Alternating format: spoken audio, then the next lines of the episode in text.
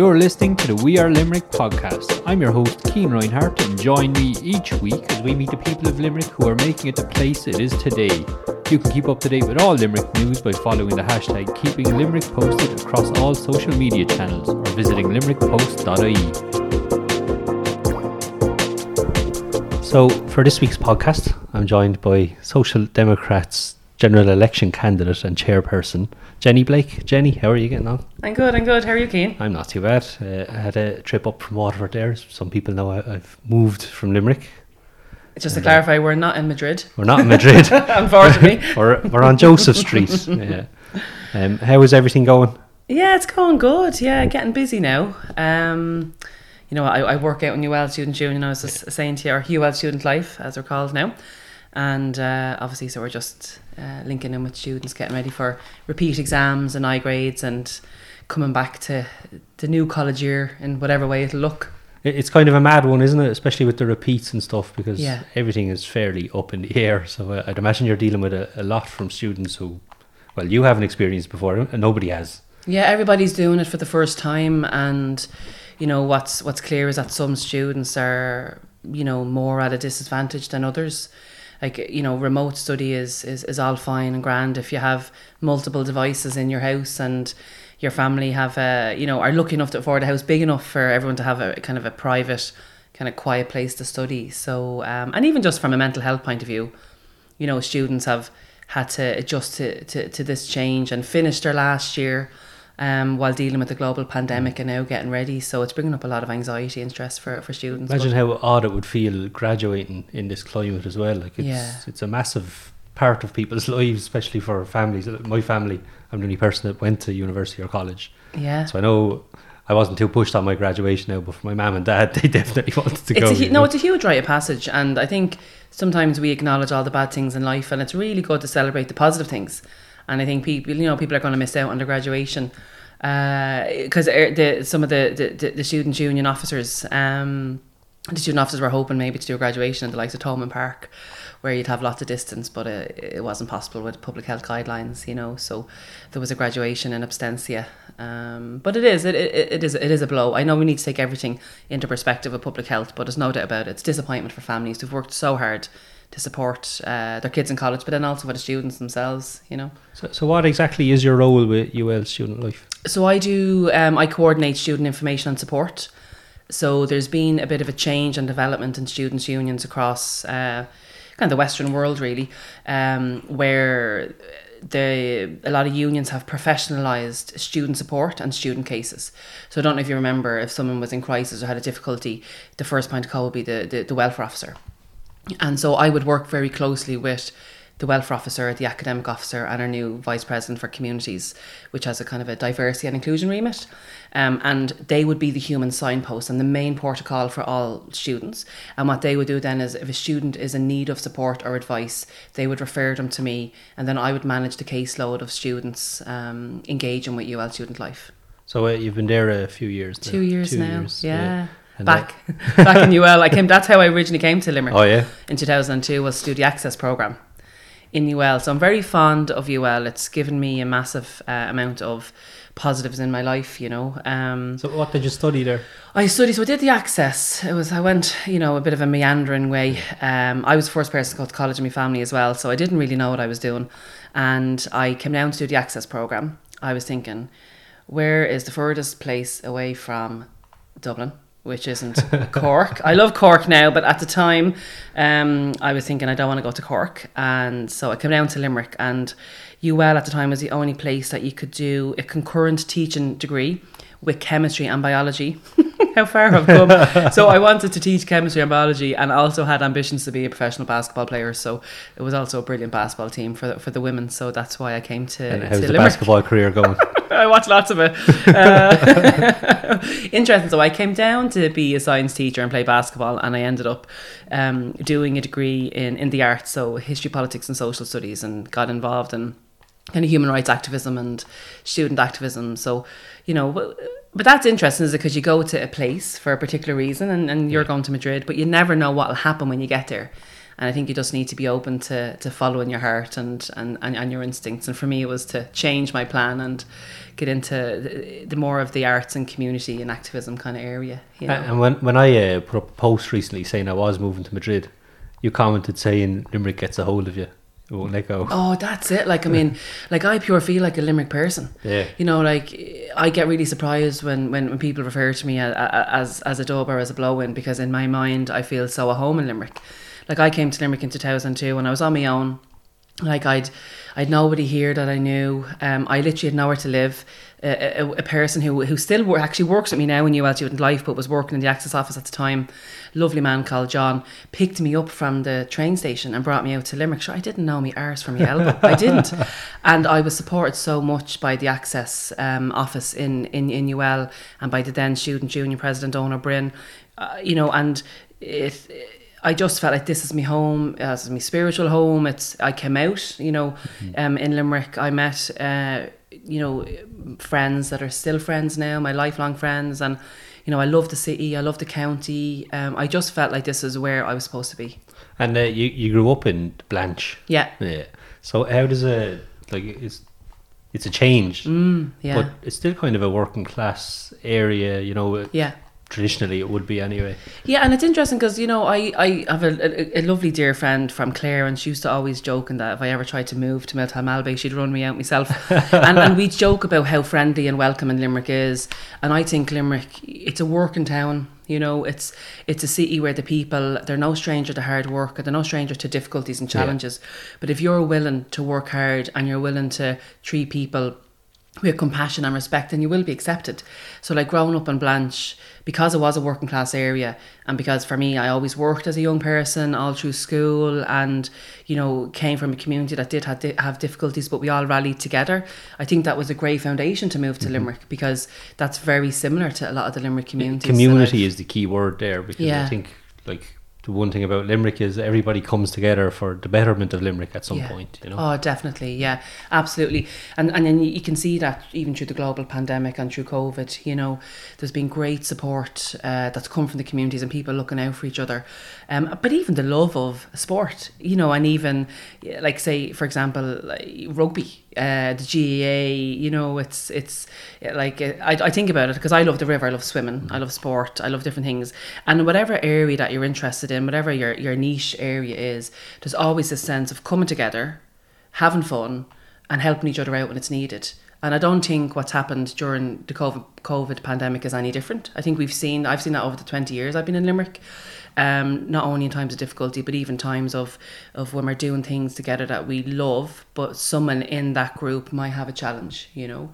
And I think Limerick people are particularly good at that. Yeah. There's no nonsense, no shite in Limerick, you know. And, and there's a lot Um, of change since the pandemic as well. mm. Like we've seen um, kind of parklets pop up. Yeah. Now there's a lot to be done still, Yeah. but it's nice to see like on Catherine Street in Canteen there Yeah. on a Sunday.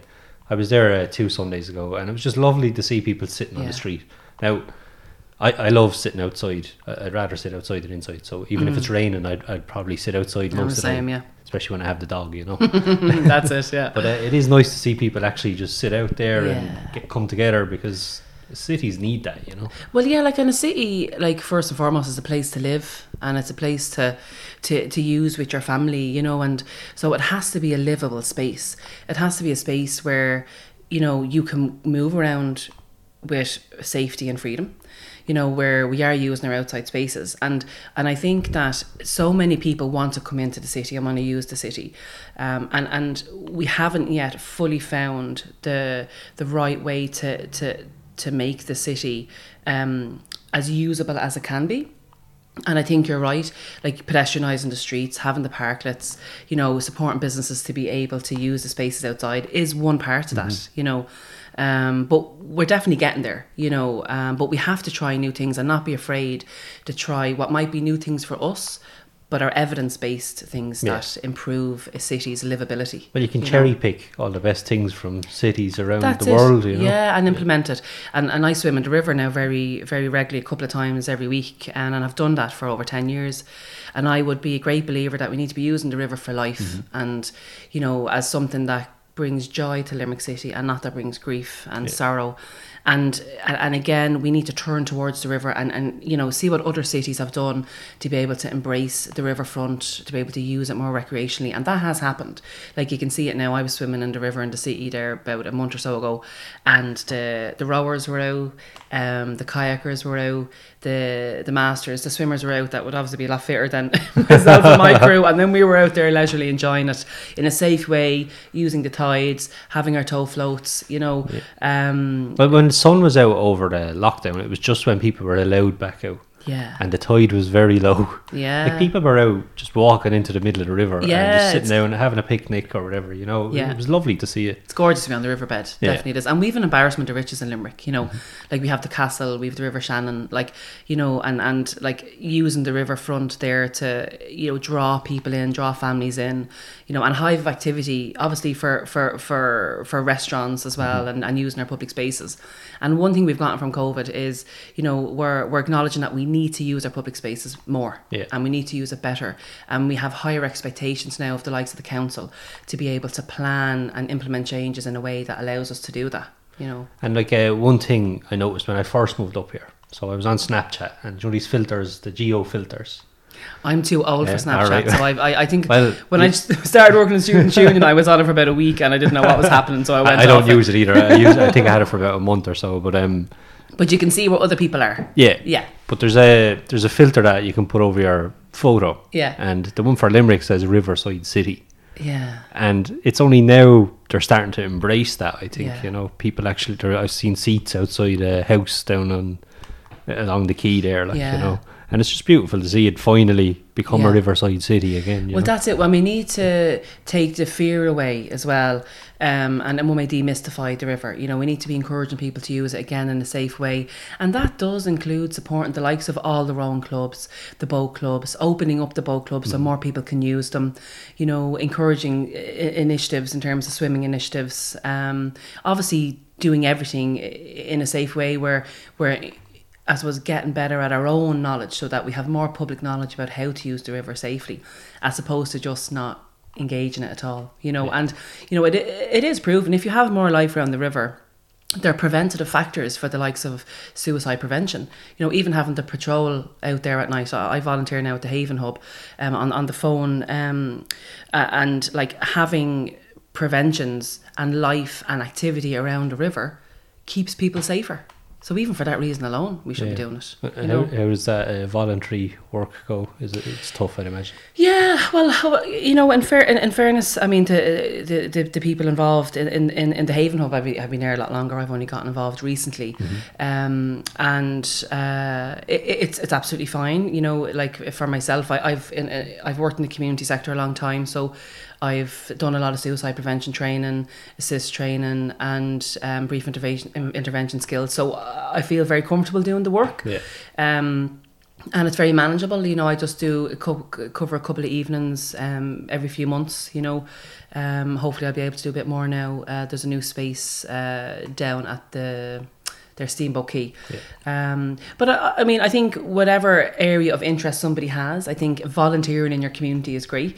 Um, it doesn't have to be suicide prevention. It could be anything. Again, it could be it could be a local community group. You know, um, a local sports club. It could be anything. I think having uh, you know engage in voluntary is good for it's good for you personally. Um, and, and it's really good for your community and good for your city. So I'd be I, I really would encourage everyone to, to get involved in some way Yeah. in anything in a voluntary capacity. You know. And uh, coming back to something you said earlier, activism. Yeah. So um, you got to marry your partner Yeah. a few My years. better yeah. half. uh, you were very active in getting that legalized, Yeah. like marriage equality, Yeah. like you know. Yeah. So uh, how was the build up to all that? Yeah, interesting and very conflicted. You know, um, to bring it back to the to the civil partnership movement. You know, there was I remember it was. I was very conflicted about whether I was going to support civil partnership or not because it wasn't full equality. Mm-hmm. And for me, I was thinking, well, we're legislating inequality here for the gay community, you know. And and yet then I was I was you know reading up on the, on, on the issue and talking to, to my other kind of LGBTQ friends and and family and and we were talking well you know having civil partnership it can be one step to to marriage equality at that time I, I, didn't I couldn't really imagine what it'd be like to have marriage equality in Ireland Yeah. so when the campaign for marriage equality kind of was coming together, I was really clear I wanted to be involved. Um, and I'd felt that, do you know, now us kind of, I was thinking us owl one gays who are comfortable and safe and in our partnerships, you know, and having the time to do it, like we, we need to be getting involved. I felt Yeah. really ethically obliged to get involved. I was feeling like this is where I needed to be. Um, and and I really felt like the, the power will come from talking to people on the doors that this is where the change will happen. Um, I'm not a great one for debate. I'm not involved in politics, but I'm not a great one for, for listening to debates on the telly and hearing politicians scream at each other. Yeah. I think it's a they can be a divisive um, action. I think something that unifies and connects people is actually one to one conversations on the door. So that's why I wanted to be canvassing coordinator was to try and help people get comfortable, get involved in the campaign, just to talk to other people. Yeah. Um, and, and, and that's what I did, and it was it was amazing. It was like it was very uh, painful at times. It was euphoric at times, you know. I imagine it could be very disheartening as well when you think you're making progress and then one person opens the door and yeah. it's not the right person, you know. Yeah, and, and it was interesting you say that because we'd always have what we call hard no, you know, the kind of like you're the spawn of the devil kind of a thing. You'd have them. Yeah. Um, but what I found harder actually was the apathy. Was it, oh, I don't know, it's grand, listen, I have to go in and see you later, bye. And you're kind of like, but this is my life and Yeah, I need yeah. you to vote for me so I can marry Anne. Don't you get that? And for for some people, it wasn't as urgent. They didn't have the sense of urgency with it. With the hard no, like uh, for me, they were a bit more easier to take. Uh, they were harder for me now if I was leading the canvas and someone else got it. Like if one of the younger um canvassers got that or say one of the we had lots of parents um who didn't identify as lgbt but say they might have had a, a child who was or or, or just as, as a parent they really felt like that they had to do this for the children of ireland. Yeah, yeah. like if anyone was mean to them i was pure violent. I i, I wanted to kill the person but i was i couldn't. But that was harder for me to see someone else get it. But there was one time where we were building momentum the campaign was going great you know we were we were you know had some really great canvases really high like 80 90% yes you know uh, particularly in the likes of the north side and Killeely, Thomondgate, and then also Corbally with loads of really, really good canvases um, down the Mill Road. And um, and then something changed. There was a, a debate, and it was. I think it was when marriage equality was kind of taken the position that this isn't about kids, this is just about the law. But then the no side were very much what about the kids and saying horrible things like children, you know, um, deserve a mother and a father and not two dads, and which actually I thought was very um, sexist against uh, really targeting gay men, and. Um, we had to change, the campaign had to change, and we hadn't yet. So overnight, we did a canvas, and there was a change in the door. And then with that, the no side kept saying on the telly, "We're being bullied. We can't speak our opinion," which wasn't their experience. Like Yeah. I, I was on the door, and lo- we had lots of conversations with someone who said, "Listen, I I've thought about it." So it wasn't a hard no in terms of I hate mm-hmm. gay people, but it was more I've thought about it. I'm not really comfortable, and I can't go there. And we'd have the chat, and at the end, if they still felt like they wanted to vote no, that was fine. We'd say hi, say goodbye, thanks for your time, and it was very amicable. But then this whole thing of we're being bullied, that changed on the door. So we had the the children's issue and then we had the thing of where people didn't want to talk to us. And then I was thinking, we're gonna lose it. And I remember coming back to Anne and saying, like, this is not gonna pass. And what are we gonna do? Like how are we gonna live in a country that has actually decided to come out and vote that we're not equal? Like Yeah. what what are we gonna do if over a million people come out here and swing this vote to a no? I don't know if I'm gonna be able to live in a country that has done that Yeah. you know, and that was the risk of doing the popular vote. And some people would say it wasn't worth it because of what the LGBT community had to go. Pardon me, had to go through. Getting emotional even thinking about it. What they had to go through in terms of we had to go to a door, we had to listen to someone say things about us around our sex life, around our family. Then we had to thank them for the time and walk away. And thankfully, it was a yes, Yeah. but it could have been a no. Well, that's the thing. Uh, I never felt it would be a no, but I Yeah. think I might have been living in a bubble at that time. And I think that could be a fear in a lot of politics and around these debates. Yeah, Is that people don't cross over to, like, when you're canvassing, you have to. yeah, But if you're not out canvassing and you're just talking to the same people over and over again, Mm. you're not hearing different ideas. Of course not. And with things being on social media down and algorithms that I'm not even Yeah. going to pretend to understand. But what I do know is you're, you're, you're in a kind of a, an echo chamber, aren't you? Now, I was lucky that with Anne, Anne has grown up in quite an evangelical, um, Anne, my wife, an evangelical family. So we had lots of people around us that were voting no. And she had lots of diverse friends. And it's actually really healthy. And like, so not only was I lucky to be in a position where I could understand why someone might vote no, I also loved some of them. And I mean, these are people that years ago when I was in college and I would have talked about them in very angry ways and then here I am not only breaking bread but you know sitting down and, and loving the person. Um, but that's what we have to do. We have to be able to have our differences over even something as passionate and as important as civil marriage or a human rights issue and still be able to live together. And you know because without that we're destined for conflict. We're destined for um, a society that's uh, full of division, hatred, racism, where everyone's on their, you know, on their high horse in their own side of whatever argument that you're on. Um, and you dehumanize the person.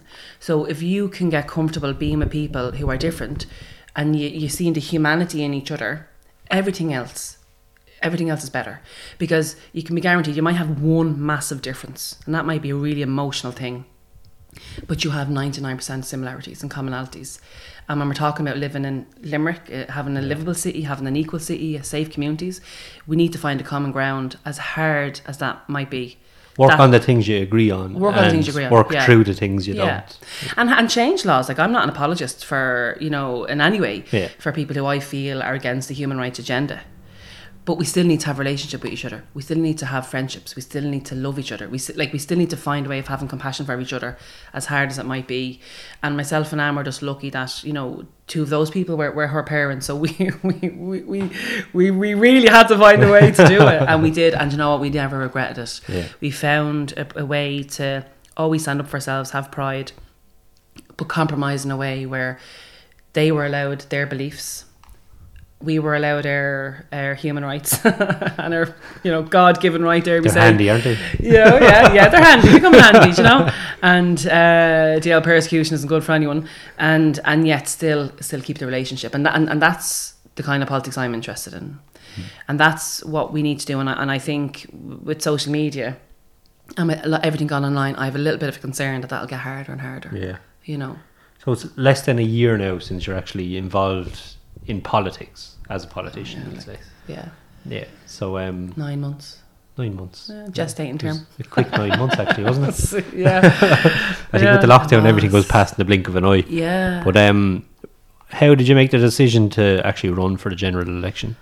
Well, like many women, I had to be asked and asked and asked. Yeah. Um, and it was a very surprise. Um, Elisa O'Donovan, um, our new independent councillor, uh, had asked to meet me uh, for a bit of advice, and I met her for coffee in canteen. Uh, and I'd know Elisa because we do some kind of swimming together and stuff. And I thought she was going to ask me opinion on something to do with maybe an area I'd worked in or Yeah. students or something like that. And then she was saying, "Oh, listen, I have something to say. It's a little bit kind of awkward." And I was like, "Oh God, what have I done? I've obviously insulted her or something." Because you do, you go straight to "What was my fault, Yeah. the, the old Irish shame. And uh, and then she said to me, "Listen, we had a chat in the branch, and we were wondering would you consider joining the Social Democrats and seeking nomination for the general election." I could have floored me. I completely, like, you know, I didn't, wasn't expecting it at all.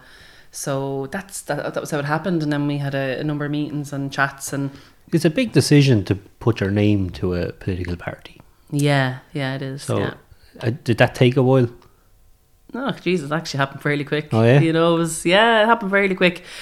It, you know, it, it, it had a lot to do with my engagement with Elisa, you know, and had a lot to do with the likes of, you know, the the leaders, Catherine Murphy and Roisin Shortall and, and Gary Gannon, you know, and people that I'd, that I'd kind of come across in the Social Democrats, um, locally and nationally. And, and, th- and then it just, uh, like, it felt right, you know, um, and I'm like, I'm pure serious now, Keen. Like, I, I take everything serious. So I, I kind of started like looking into the party, making sure I kind of agreed with things and all the sort of stuff. And then an element of which I just like, have to just trust me gut on this. And the people that I'm chatting to, are they people who I feel like I could work with? Like, obviously, we have You know, I, I might joke with that. Listen, I'm a bit hard or left. You know, I'm a hard left in my ideals. Yeah. My, but I'm but I'm very collaborative in how I want to work, um, and that was because of marriage equality taught me that that you know we need to find a way to to to, to work within the establishment without losing our soul you know because marriage equality is, is an example of, of Yeah. that being done properly is you know parties getting on the agenda um you know but that started years and years and years ago with the likes of David Norris, you know, with the likes of LGBT activists, Katherine Zappone and Louise Gilligan, that, you know, and, and others that we don't know because maybe they're not with us anymore or they weren't as famous or as public, but people who paved the way, you know, people like Billy, Billy Steiker here in Limerick, you know, like, you know, with Red Ribbon. Like, so, but you needed then, from a political point of view, you needed you know, a, a party in the mainstream to, to get that on the agenda Yeah. in the left parties. And this is why I'd be a big fan of us, the left coming together. So it after being asked and, and, and having the initial chats, I chatted to Anne, and this is something for anyone who's interested in, in getting involved in party politics or running for election as an independent. Um, it's a family decision, and it, and it should be a family decision. Um, and thankfully, Anne is used to publicity, you know, because she's in the arts. So Yeah. as a family, you know, we chatted and, and, and, and it was something I always had an interest in. Like I've always wanted to try and make change and I think you can make change in very different ways. And it's about finding, you know, the way that's right for you at that time. And for me at the time it was activism, you know, and campaigning. And now I thought, okay, well, I'm going to give the party politics a try in terms of running for election.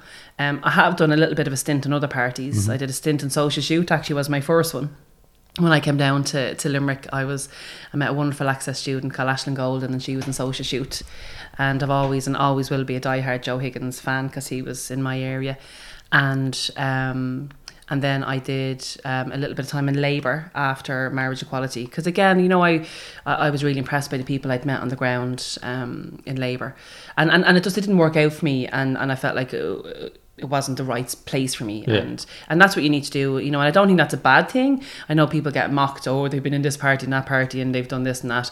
But I mean isn't that life don't you have to try different things um, until you find the right place and the right way for you. And I would be encouraging everybody if you have an opinion on how you want society to be changed get involved in that group an advocacy group a political party uh, you know Speak uh, to people involved. absolutely speak to people involved and, and and like I said you know the p- party politics is only one type it's only one way of doing politics and Yeah. it's not the most important way and it's definitely not the only way you know um so yeah so I said yeah and you know I was uh, yeah, and that was and then I was off in India for a month so so we thought the campaign was going to be May Yeah. we thought it was going to be late like late May or even in the, more into, the- into the summer so when they called the election for February it was a bit of a shock and it meant we only had four weeks so I was I was, was a total baby, you know, politically speaking, in terms of campaign. Um, But uh, still a very successful campaign. it was a very successful, Yeah. and I'm pure, absolutely delighted with it. I was you, very you might proud. have been elected, but the amount of votes you got for a first time candidate with four weeks of a run. Yeah, it was just under four percent of the vote. Like that's Yeah. nothing to be sniffed at, you know. And and and this is where your team of people around you um, makes it possible. Like the candidate is the only person you see. Yeah. but it's not the person who does the most work. You know, like in one way, you the you, you you're you know you're more you're publicly out there, so there's more of a of um I suppose a you know a, a pressure in one way in terms of uh, having to be the representative, but Yeah. that's why you're in politics, yeah. But on the ground, you have people involved in your campaign who are out there canvassing with you, helping you plan, supporting you. Like I had people who would support me in terms of preparing for different things, helping me learn, develop, research. Um, you know, even to the point of people like doing posters, helping out with the material, like, and that's democracy, and that's where like getting involved in a political party or a group that is, is advocates or does activism is great because eh, there's different levels that you can get involved in mm-hmm. depending on your your comfort depending on your skill set depending on what you want to achieve you know? So for me it was very i would not have been able to do if it wasn't for the team in the social democrats in limerick and people who support what the social democrats stand for but aren't necessarily party members and you cannot underestimate the value of them either um, but i had no money do you know what I mean? Like I, I'm not don't come from a political dynasty family or a moneyed family in any way. uh, I see those two things as positives, and uh, and I needed to start from scratch. You know, like, and that meant, I meant start from scratch financially. And I think it's always really important to put it all out there on the table. Like, my campaign cost me nine grand.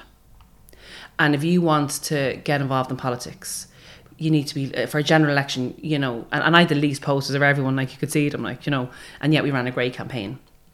Um, that's what you're looking at. So there is a financial barrier, and this is where political parties and organisations that want to support independent candidates, you know, kind of need to be working really hard to take the financial exclusion out of politics because it is a game of privilege, and it shouldn't be. You know, it shouldn't because you have a family member who has, you know, like lo- long years and years and years involved in, in, in decision making, or it shouldn't be because you have disposable income or somebody has disposable income. Now, if you are in a wealthy position and if you do have family, that doesn't mean you're going to be a bad politician. Definitely not. You know, but it, we need to open the door to other people as well. Yeah. So it's not about excluding anyone. It's about actually bringing everyone in and giving them the opportunity. Um, and then, like my work in the Social Democrats, what I want to do with the branch in Limerick is to develop us as a branch so that we are a place where someone can walk in with loads of energy, loads of passion, loads of anger, whatever the emotion is, and, and, and a vision to change. And that we're a place where then we can help you develop the skills, develop the resources to be able to get involved in decision making at a national level for Limerick and for your community. And like uh, the, the system in Ireland is the proportional representation, single transferable vote. Yeah. So, do you think there is enough proportional representation? Um. Well, no. Like geographically, it might be. yeah. By no, like- population, we'll say. Yeah, like, and, and I'll be straight out you now. I mean, like, I'm not a like a political scientist in terms of voting systems, but like, you know, uh, but if you are one of them, parties love you, and please join one, right? but like, is is there enough representation? Which is the question. Yeah, no, there isn't. Like, let's look at it uh, in terms of the representation of women Yeah. is deplorable. Do you know, um, a representation of most of our minority communities is non-existent, and you know, I, I, and I remember reading an article around gender equality in Irish politics. This was just when I was doing a little bit of uh, preparation for the campaign. And I came across an article and it was talking about gender inequality in the Dáil and in terms of assets. And I'd have to pull up the exact numbers, but it was in and around. Now, excuse me for the for the slight inaccuracy. Was that the male uh, politicians or male identifying politicians, the assets that they had were coming up to nearly two million, and for women it was more around one million. And I'm like, this is the average assets of air TDs in Ireland. Yeah. Where like we are, that is not representative of the majority of people working hard, minding their families, living in their communities, and trying to make where they live a better place. Like that's not representative. Like how can you be making policy around housing? When you have multi-million dollar assets, mm-hmm. and let's speak generally, probably in, in in in the property sector, and I wouldn't deny anyone their privilege. You know, Yeah. like I said, I just want to, excuse my language, can I curse? I just want to eradicate poverty because we shouldn't have any inequality. But I wouldn't want to deny anyone their privilege. But but the problem here is that you have a certain section of society who live a certain way because of their economic situation, making all the decisions. And like anything, if you have just a small section of, of, of people making decisions, you're not going to be making decisions for everybody. You're not going to be looking after the interests of everybody, mm-hmm. and that's a big problem.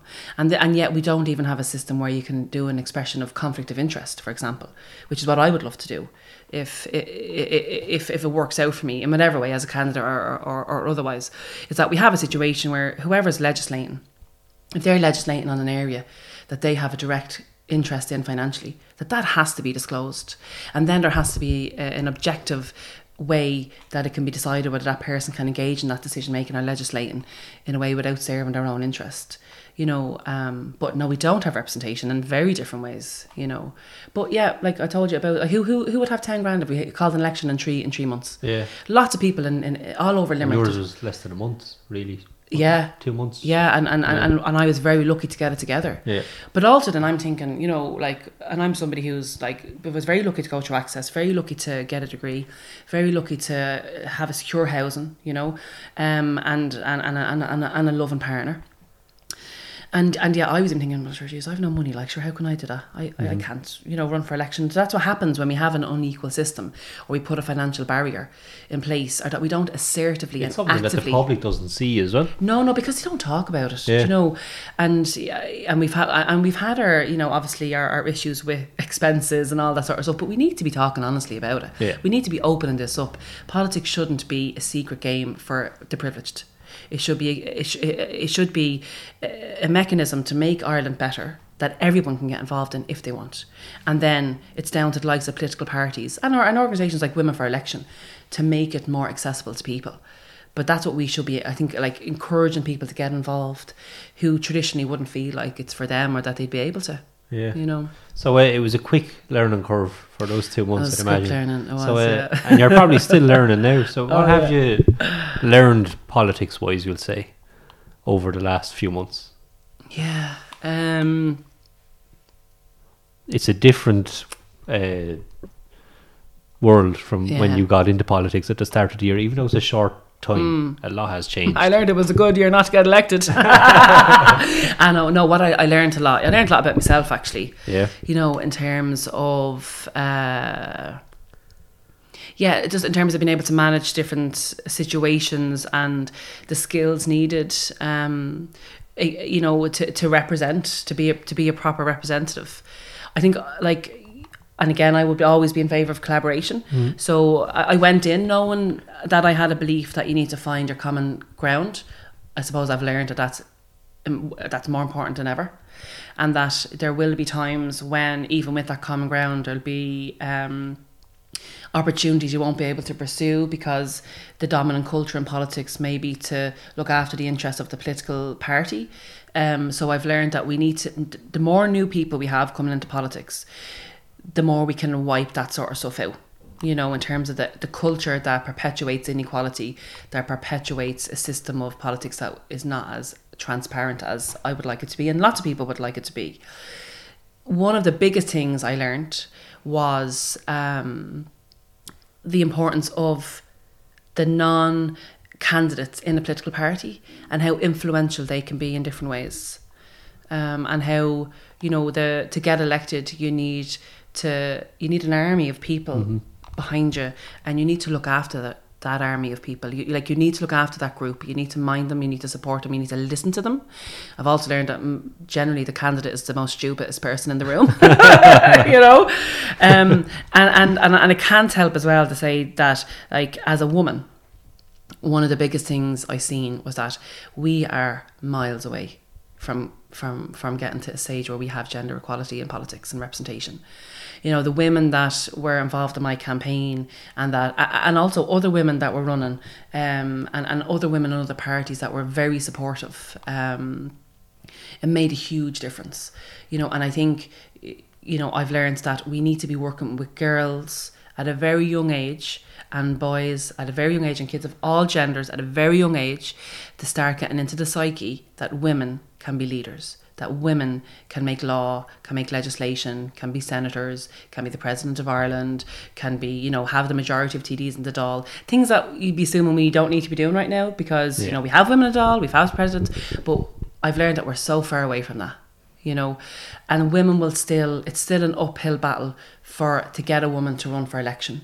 Um There's a lot of obstacles in the way there, especially um, like the pressure on women to be the child bearer, the yeah the mother figure of the family. yeah like you yeah. know, yeah the And- main carer like that must come into play at some point as well, and things need to be done around that. Well, yeah, like, and, and I mean, our own kind of uh, TD Holly Cairns um, with Social Democrats has been raising the issue of maternity care.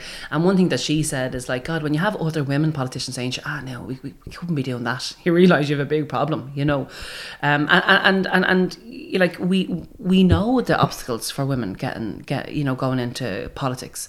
You know, they're, they're, it's confidence is a massive issue in terms of like building the confidence of, of, of women. And let's face, this is where it starts as girls, the confidence to be to be to not be a bossy girl, but to be to be a girl that is confident in her leadership abilities. You know, uh, to see other women in positions of leadership. If we have and and. I know I should know this. The the percentage of women in the Dáil for it to be uh, uh, as low as it is uh, is sending a message you know, to, to, to young girls and young women growing up in Ireland. Um, like cash, like money is a big issue. You know, financing is a big issue. Getting women on the ticket is an issue. Getting parties to support women candidates is an issue. You know, childcare is a massive issue and, and, and child minding. Um, and, and, and it was interesting because, you know, obviously with everything with Black Lives Matters and the Traveller Carey rights movement really kind of getting a bit of momentum, something that I've learned is if we're really looking at doing equality, sometimes your role is to actually step out of the way and not pursue your own interest, but to give room and space to someone else. And that will be true for, say, male members of political parties, that they will be working towards giving women an opportunity. It's also true for me as a white, settled woman um, who now is living a middle class life and, and, and, and, and is financially secure. That my role will be at a time to step aside and support and give room to a woman who is disadvantaged in a way that I'm not, or who's representative representative in a way that I'm not. Whether that's a member of the Travelling Arm and Kerry community or whatever, you know. Um, but that's what we have to do if we're looking to really promote equality in politics. And so when we're looking at addressing the issue of women's representation, like that needs to be embedded in all the parties and it's not there. And how far know. away do you think we are from that? We're very far away. you know, I think we're very far away, definitely. You know, and uh, I suppose, and if you look at the COVID pandemic as well, uh, there's been a massive pressure on on women at home with care and responsibilities, whether that was caring for you know dependent children or whether it was caring for for loved ones or adult children who had maybe learning difficulties or physical disabilities or any sort of caring needs, and you know, so so I think we're very far away from it. Um, Do you think quotas are the answer? I think they help. They're Yeah. proven to help. They're proven to increase the female candidates, definitely.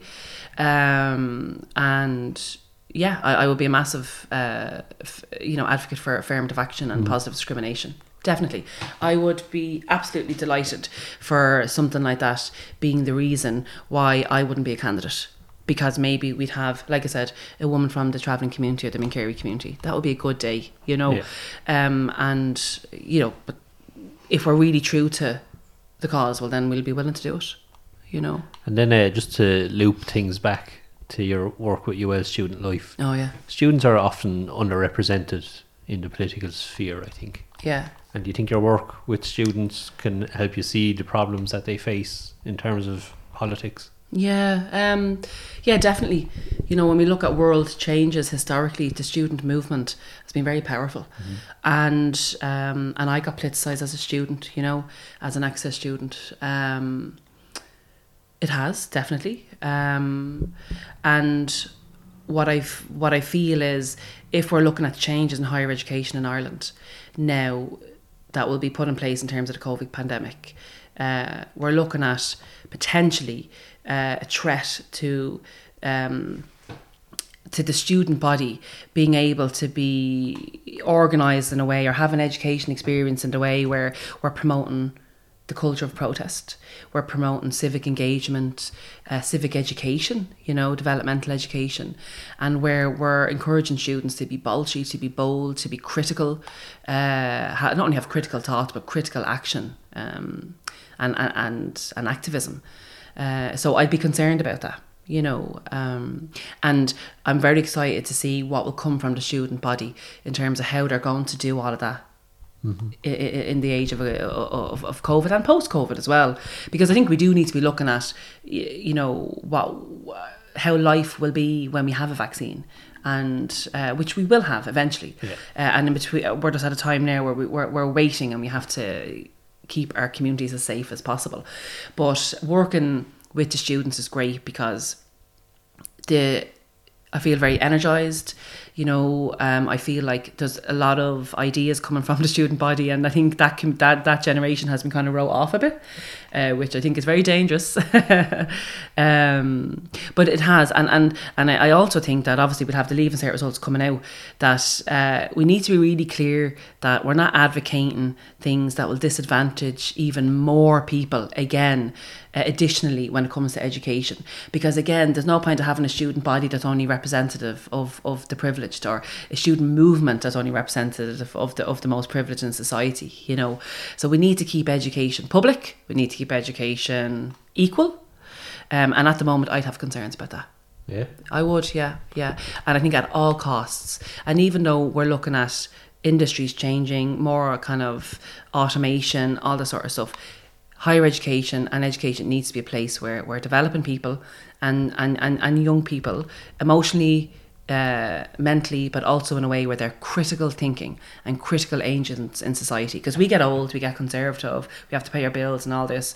And as we get older, you know, uh, you know, I find constantly trying to battle that conservatism that creeps in. Your student body is crucial for keeping manners on us. It's crucial for making sure we have the voice of the next generation. But to have our student body active, we need to have our education equal and accessible to everybody.